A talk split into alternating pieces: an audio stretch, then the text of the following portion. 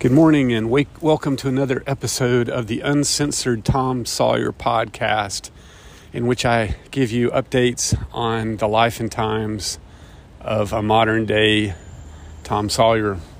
When I was 18 years old, I left my hometown of Chattanooga, Tennessee, and began college at the University of North Carolina in Chapel Hill and it was a great adventure. I went there because my cousins, David and Jan, lived in Chapel Hill. They were my cool cousins, and I wanted to get out of Chattanooga. And uh, after my freshman year, David had told me about, I guess, a, a girlfriend of his or an ex girlfriend of his, Kathy, worked at Sequoia National Park in California.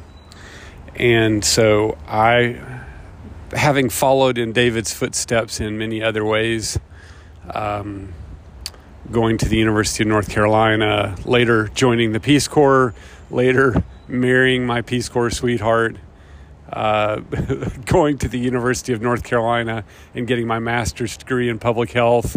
Um, so uh, this was one of the one of a series of fortunate events following in the footsteps of David. I um, took off on an airplane just after my 19th birthday. It was late May, and I flew into Bakersfield, California, and uh, I remember having my guitar in hand um, and looking for some green space as I was waiting for the shuttle bus from Sequoia to come pick me up in Bakersfield. And I found this triangle of grass. I think it was maybe under a palm tree, if that's possible in Bakersfield, California. Anyway, it was under a tree, and there was a a triangle of green grass in a sea of asphalt. And I found that triangle like a little island, and I sat and started playing guitar and waiting for the shuttle bus to pick me up. And now, so many decades later, I've found a triangle of park here by Lenox Square Mall next to the Lenox Towers in downtown Atlanta, Georgia.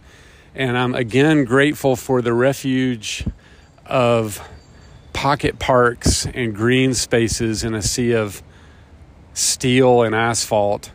Um, I'm underneath some um, Japanese maple trees, and their their trunks are slithering and multiple trunks. Every tree has, well, one of them has like 10 trunks, another has three, five, multiple curvaceous um, serpentine trunks with the canopy of bright green leaves and little red seeds, I guess. I, never noticed this before, but clusters of red seeds underneath the green. And there's these comfortable curved iron benches and then pots of other plants. There's a fountain not too far away and um, birds singing and flowers and people walking their dogs, cars buzzing around. And on the 13th floor of the Lenox Tower, my 18 year old son Joel is taking the Johnson O'Connor aptitude test. Joel is a junior in high school and doesn't really like academics. He loves the social life of his K through 12 school where he has been um, since since first grade. Um, and he loves the social life. He loves the athletic life. He loves his friends. He's popular. He has a girlfriend, longtime girlfriend. He they're very romantic and do all kinds of sweet things for each other. And uh, but Joel didn't really plan to go to traditional four year college. Maybe a one or two year associate degree in a trade like auto mechanics or welding or 3D printing, um, maybe firefighter academy. It's a firefighter. Joel likes athletic things. He's a lifeguard. He works as a lifeguard. I'm really proud of him. He um, he's got a beautiful little um, red two door 2004 Acura SRX car that miraculously belonged to a 80 year old man who gave the car to his African American caregiver. I guess this was an old white man, um, and gave his caregiver the car when he could no longer drive it. And she sold it to us. She sold it to Joel with his lifeguarding money. He and I searched and searched and searched. She said she had like a thousand hits on this car and somehow God told her that we were the ones to get it. I mean, I I wrote the most kind wonderful response on her Facebook marketplace post. So I don't know if that helped or the fact that we had been looking and looking and looking and most people who get a coupe, believe it or not, are young guys who've wrecked the car, they're all rebuilt, tons of mileage, torn apart. And we see this one, and I'm like, is this for real? One owner, 130,000 miles, had all its oil changes, pristine, $4,000, like 2000 under under uh, Blue Book. Anyway, um, yeah, miraculously got it. Joel loves this car and he's learned to start working on it and uh, fixing you know like replacing the headlights himself which believe it or not is not that easy to replace the headlights on a 2004 acura. So joel is um, joel is not planning to go to traditional four-year college planning to maybe get some kind of trade. But his girlfriend is going to Middle, she wants to go to Middle Tennessee State University, otherwise known as MTSU. And um, so never underestimate the power of a, a woman to influence a man to become better. That's how I learned to clean bathrooms and many other civilized habits that I've pretty much acquired. So Joel wants to go to MTSU, and he's got a 3.2 GPA, and that guarantees you admission at MTSU.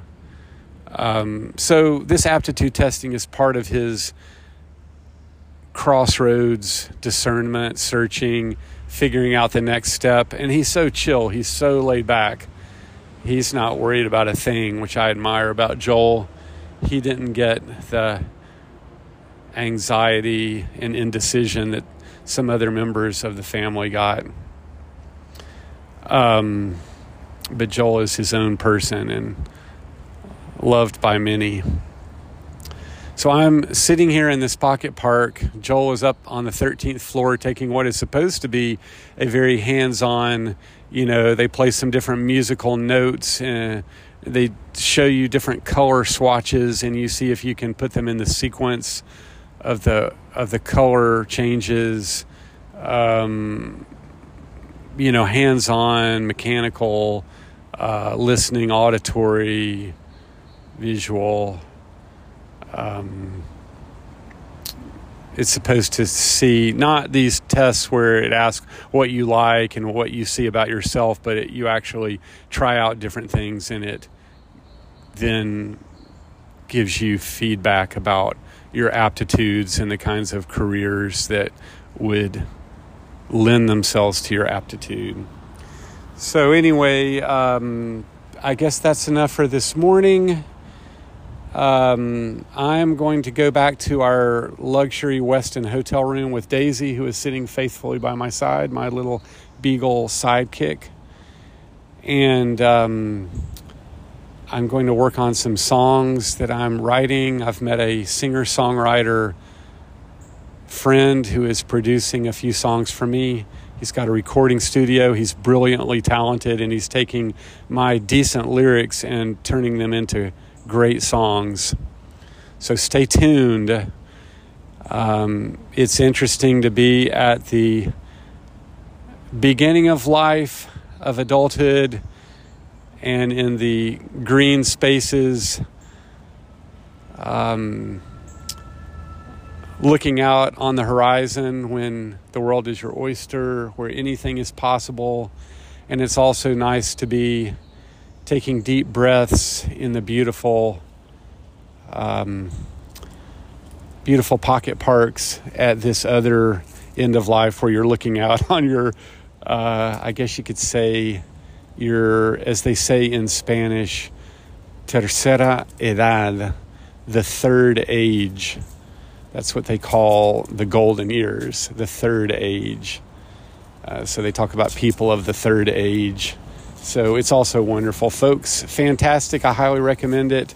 And you get to reconnect with some of that fun adventure and anything's possible spirit of youth. Thanks for listening and stay tuned for the next episode of the Uncensored Tom Sawyer podcast.